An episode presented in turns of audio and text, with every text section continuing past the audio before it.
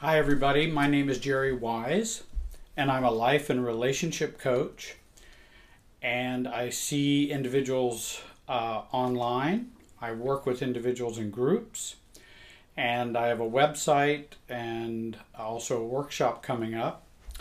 But this particular video is entitled Staying on Task Even When Experiencing Discomfort. Jenny Brown lists in her book, Growing Yourself Up, the seven characteristics of a mature or more self differentiated inner adult. And this is number two. You can watch my other video on the first one, and I'm going to explain and talk about all seven. They're all very important. I think for those who are in recovery, that this process of staying on task is a way for us to not abandon the inner child. If we as the adult stay on task, we then are protecting the inner adult, or excuse me, the inner child, and we're also caring for them and not abandoning them. Because often we, when we get when we meet resistance in relationships or systems, we tend to abandon ourselves and abandon the inner child and continue to operate in the system in a status quo way and no changes are made, the inner child becomes disappointed and hurt and, and abandoned. And we as an adult feel more cowardice or worthless or shame. And so it's very important that we learn to stay on task even when we experience discomfort. Peter Senge, in his book, The Fifth Discipline, in which he applies systems thinking to corporations, businesses, um, and organizations. It's an excellent book. He's kind of the creator of the learning organization used by a lot of corporations to help them break out of their quick fix thinking and start using systems thinking, which is a more long term approach, which actually provides more change and actually allows change to happen. Quick fixes often don't uh, create change, but only for a moment. And he writes Resistance is a response by the system trying to maintain the implicit system goal or the implicit system belief or the implicit system role or the implicit system addiction or the implicit system dysfunction because it wants to maintain that dysfunction. And so if you begin to operate differently, it's going to resist you. The system, the family, the church, workplace, whatever system we're in is going to resist us. And so, if we understand that there is this resistance, then it's very important that we are able to sustain ourselves through that resistance and find a new setting and a reset on the other side of us functioning in the system or in the relationship or in the marriage. So, again, it's staying on task when experiencing discomfort. Oftentimes, those of us, me included, for many, many, many years, we are used to folding at the first sign of resistance when changing our role in the system. When we want something to change for us, we then present that change to the system, we get resistance, and then we fold. And the status quo, the equilibrium, the homeostasis continues. And then we feel discouraged, upset, and uh, and much like we have failed and that there is and hopeless there is no use. Because if the system won't accept the new me then why even try? Well that's a quick fix or a very linear way of looking at change.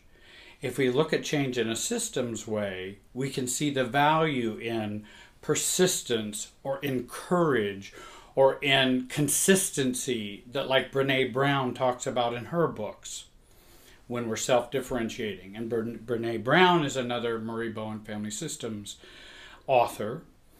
uh, and so is Jenny Brown, Andrea Schara, Harriet Lerner. Those are good books for you to see change in a systems way rather than just a cause and effect way, which oftentimes will fail. So when we are on task, we want to learn to stay in place regardless of what the system is doing and stay out of the emotional glue that's happening and resist the emotional glue and the pull and the enmeshment or the rejection. I had a client I was working with yesterday and she remembered some of my words and she said she was feeling so much better because she always kind of feared re- rejection. She's a very good professional, wonderful per- person, uh, a beautiful woman, and she and she feels so uh, insecure when she um, feels rejected by a boss or a coworker or someone like that. And she was saying, "Well, Jerry, as you say, you know, when I sense that rejection, I realize it really can't hurt me. It doesn't make my pants fall down." And um, she used another phrase too. I can't remember what it was, but Right, it doesn't make my pants fall down. Why am I worried about their rejection? And so we learn those tools to be able to stay engaged with our new change. Um, and so we want to learn to stay in place if we're trying to make a change in the system. And I'll give you an example of this at the end of the video here. We want to learn to stay in place, stand your ground, um, the uh, make your change intentional versus reactive. If we are reacting, then we're probably not going to affect a change. No matter, I don't care if we yell and scream or whatever we do, it won't affect a change. It will keep things the same. If we are intentional, then we can really make a change in our functioning in the system. And again, our issues and we're going to be triggered by others when we begin to make a change. And that's acceptable. That that is that should be expected. I'm sorry not expected. And how can we strategically deal with that?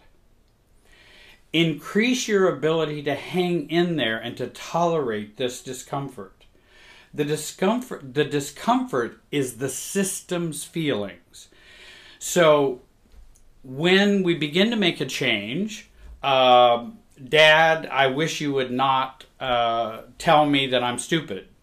You know, that's very rude and I don't like that. And he said, Well, you've always been stupid. I don't know what's wrong with you. Now I start to feel the system's feelings of shame. I'm not really stupid. You know, I don't know what dad, I'm not even sure dad really even thinks I'm stupid. He's just using that as a way to keep the system in a status quo equilibrium, to, to continue the same dysfunction. And so when I have that systems feeling of shame, which is what it is, uh, if I do something shameful, then I might feel shame. That's a true feeling. If he says I'm stupid, then I start to feel shame, and that comes from the relationship system. It's okay to ignore systems feelings. Don't ignore your true feelings, but it's okay to ignore systems feelings. And a lot of people don't know what feelings to ignore and what feelings to uh, uh, feel and let go of. Practice persevering and exercising your courage. Don't wait for it to happen, but to make it happen. And I've always said anything worth doing is worth doing poorly.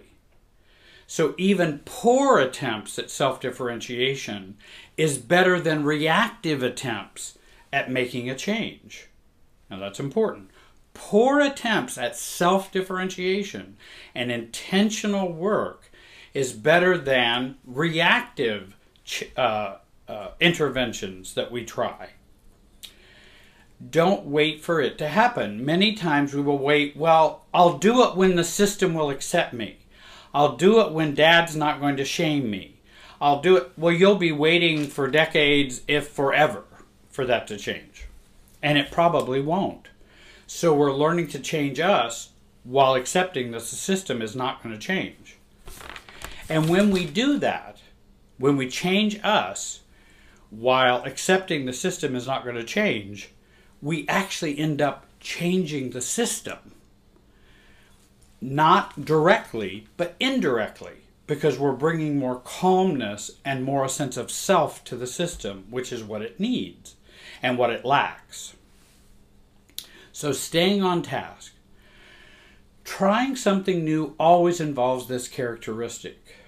Use intention versus passion or systems feelings to drive you to be a true self in a system. Use an intentional. You will be more calm, will be less reactive.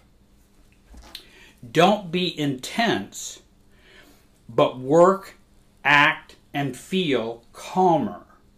Work on feeling calmer and being calmer rather than intense when we're making changes in a relationship, a marriage, a family, workplace. Avoid giving in because you'll lose self at that point. Then we become more our pseudo self, which is a self based on what others want, desire, and need you to be. That's a pseudo self, and many of us have learned that growing up. Uh, an intense blow up becomes reactive and confrontational, which does nothing for a system only to make it worse or more uh, or tightens the relationship even more and tightens the dysfunction. Um, intentional ignoring of the system's feelings. Just like the client who talked to me who's in business, who's in New York City, and she, she realizes that I can ignore this feeling of rejection. This is a systems feeling from growing up from my parents who were very rejecting, and now I receive, now I see rejection around every bush, and I can ignore that feeling I don't have to give it life. I don't have to feed it. I can ignore that and work to ignore it. Now you're saying, well, Jerry, is that easy? No, it's not easy. Of course not. But it's the any work at doing that will provide a lot of benefit, even if it's to a small degree, because you're working in the right direction and it will begin to build on itself. Let me give you a brief example at the end of this video here one of the first self differentiation uh, attempts that I tried was I was a pastor at the time. I don't think I was a bishop, I think I was a pastor at the time. My father had passed away, and at our family, we all gathered around for family meals, and everyone looked to me to, to give the grace for or pray for the meal before we started. And I began to notice that's kind of a pattern. Everybody's just expecting that of me. And, you know, I really don't want to do that. This is my family. I'm not the family pastor.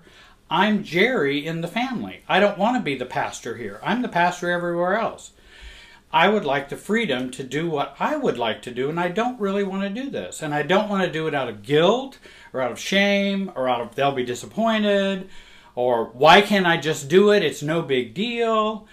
I have all those kinds of voices going on, which are systems voices and systems feelings. They're not my true feelings. My true feelings are I don't want to do this. I like to do this by choice, not because this is your role. And so I began to talk to my mom prior to a Thanksgiving dinner. I can't remember if it was Thanksgiving, Christmas, or when it was. We were all gathering, and like three weeks before, I'm saying, "Hey, mom, I really, I want to let you know that I just would rather not give the family prayer. I think some other people could do that. She totally ignored what I said. She wasn't even hearing me. So then I thought, well, I better I better talk to her again about it. So I did, alerted her again, Mom, hey, I just want you to know that I'm you know, because last time she didn't even hardly respond, so I, I think she was saying, It doesn't matter what you want, Jerry, you will be doing it when we get to the meal. So I thought I better talk to her again.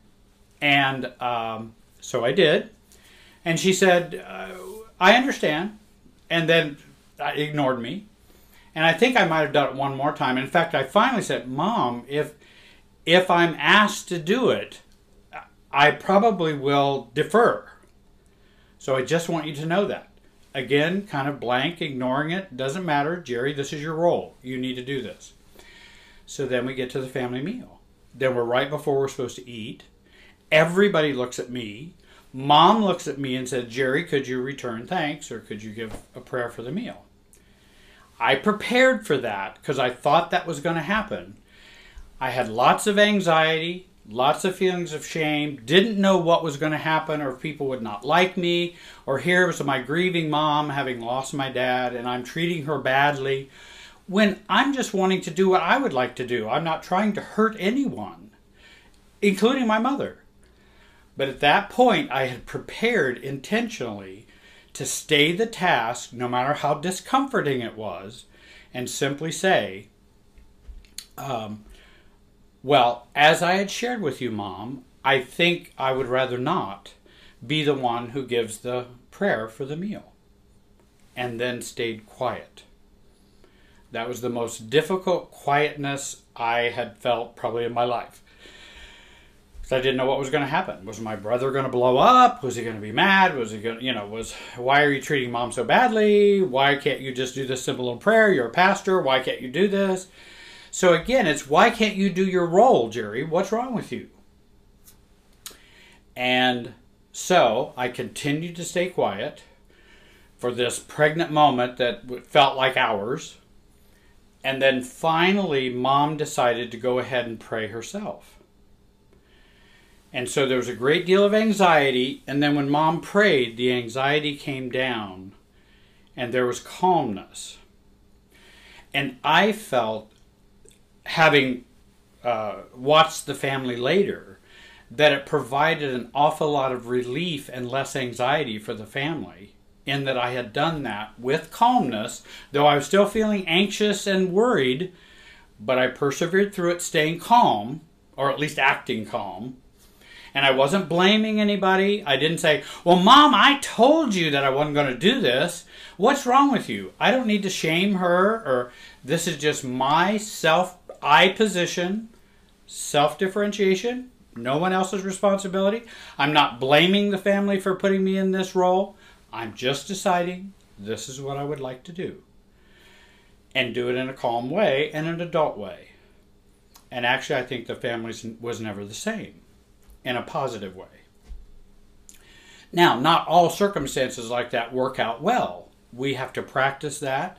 Sometimes there'll be greater resistance. And I understand that. And in other videos, I've talked about the three stages of resistance that we have to go through before the system resets with a new you and a new uh, less anxiety. So, I wanted to bring this to you today and give you an example. I hope that this has been a help to you. Uh, I have a workshop coming up on uh, in a couple of months, and I hope you'll join the workshop. I have coupons for people who have, are site members on my website. You can give me a call if you'd like to work with me. I'd be happy to do that. And thank you for watching. Have a great day.